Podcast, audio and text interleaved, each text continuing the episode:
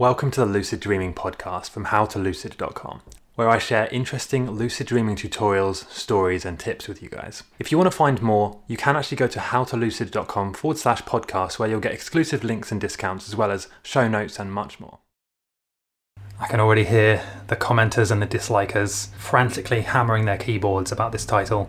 But in this video, I'm going to explain why science is wrong, or at least why you should think about what what is science really? What is the truth about reality, and how can we be so sure that something that's scientifically proven is actually the case? So hopefully this won't come as a surprise to you, but throughout history, science has constantly evolved. It's constantly changed, adapted, you know, reversed its opinion on certain massive things. There's been all kinds of paradigm shifts where everything we thought we knew was wrong, and they publicly admitted this and said, actually, now this is the way, this is how it works, and now this is the scientific consensus. And this consensus has changed enormously over the course of history, absolutely enormously to the point where literally the science of the day and the scientific consensus of experts thought the earth was flat. This is how enormously the paradigms have shifted and how it really illustrates how we we really can't trust or take the scientific consensus as the absolute truth because throughout history it's just been completely wrong countless amounts of times. By the way, if you want to learn how to lucid dream, check out the PDF, uh, free PDF and video training links in the description, or just go to howtolucid.com forward slash gift. So, the scientific method, the entire definition of the scientific method is to criticize, doubt, comment on, and improve upon existing science. That's the whole point of science, is to criticize and change existing science. So when you hear essentially when you hear people say that this is something that's true because the scientific experts all agree or you know the majority of them agree on something and that means it's absolutely true. That is just 100% not the case because like I said historically they've been wrong countless times. You know, only a few short years ago, they thought asbestos was healthy. They doctors and experts were recommending pregnant mothers to smoke cigarettes, and you know, this in the last century, this has happened. So now, when you have people who are so blindly and naively trusting the same organizations and scientists and believing they're telling the truth now, it's not a good idea to trust 100% that today's science is is the truth and is correct. Because, like I said, it's been wrong so many times before. And a really good example of this is the current debate or controversy around quantum mechanics and quantum physics. Now, like I've said many, many times before, I am not a quantum physicist. Okay, I'm not qualified in quantum mechanics, and I probably never will be, and I don't want to be, because there are many people who are qualified in that, who have spent their whole lives studying quantum mechanics and quantum physics, and I can just summarize and learn from their work.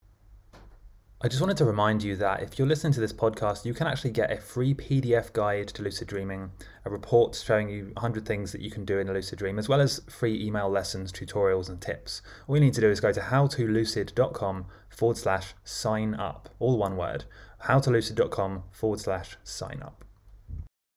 But the interesting thing is when people will take, let's say, traditional scientists' opinions on quantum mechanics, and let's say with the multiverse, right? Let's say if eight out of ten scientists believe that the multiverse is impossible or it's not, it's not the case, it doesn't exist. Eight out of ten scientists, let's say that's today. That means two out of ten scientists might believe that it's possible. So how on earth can we can we know for sure that those two scientists are wrong?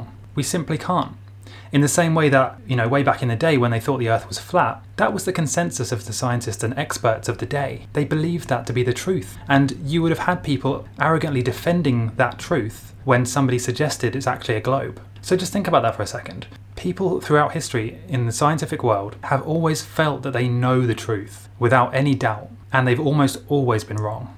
Almost always. And that applies to me too. I, I might be wrong, and I'm very willing to admit it when I am wrong and if I'm proved wrong. But to assume that one consensus is true is to ignore history. Now, with quantum mechanics, the interesting thing that's happening now is that experiments that are being done and have been done in quantum mechanics are proving and confirming beliefs that we had 5,000 years ago we've come almost full circle. And these beliefs are things like we're all interconnected, we're all part of the same conscious holographic seed, the quantum or you know the seed of the universe. It's been called many things. We all essentially manifest and create our own reality. And uh, and there's a few other things as well. Like I, it seems like our universe operates like a giant cosmic clock, and it seems to operate in cycles, repeating cycles of about 24,000 years. These have been known as yugas, or really the yugas are bro- a breakdown of that 24,000 year cycle. And then this is broken down into further cycles, and this correlates with astrological and numerology based, you know, cycles and predictions. This, they knew this 5,000 years ago, and they were using this system, these systems of astrological time calculation and prediction. And only now are we kind of proving with, let's say, with astrology. We are now proving and confirming things about the universe, about the orbits of the planets, about the constellations that they that, that were in ancient carvings in ancient Sumeria 5,000 or 4,000 years ago. Now, you know, I could get into a, whole thing about what that means. Does that mean we were more advanced then? It's that's an interesting rabbit hole to go down. But it certainly means that what we think we know today is unlikely to be the truth, or at least it's unlikely to be the whole truth. So when you consider or when you hear somebody else firmly say this is the scientific consensus and this means it's fact, just really question that for a second and remind them that science throughout history has been wrong so many times about so many huge things. So, yeah, it's just something to think about. I, I felt that this needed to be shared, and uh, let me know what you think about this. Thanks for listening to the Lucid Dreaming podcast from howtolucid.com. There is actually more I would like to offer you. So if you go to howtolucid.com forward slash podcast, you can get exclusive discounts, offers, bonuses, tips, lessons, and videos just for podcast listeners. If you would like to watch or listen to this on another platform, I am on every single social media platform, so just search for How to Lucid. The main place I post is YouTube, where I post pretty much every day.